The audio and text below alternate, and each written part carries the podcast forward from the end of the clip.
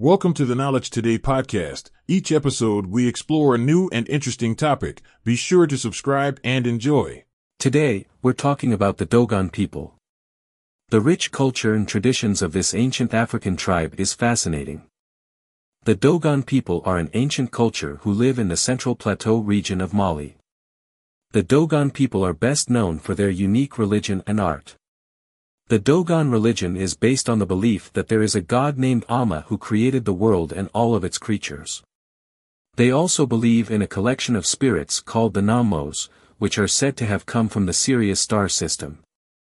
The Dogon people are well known for their intricate artwork, which often features symbols and images from their religion.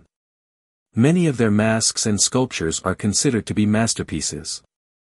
In addition to their beliefs, the Dogon are also known for their art, which often features geometric patterns and symbols.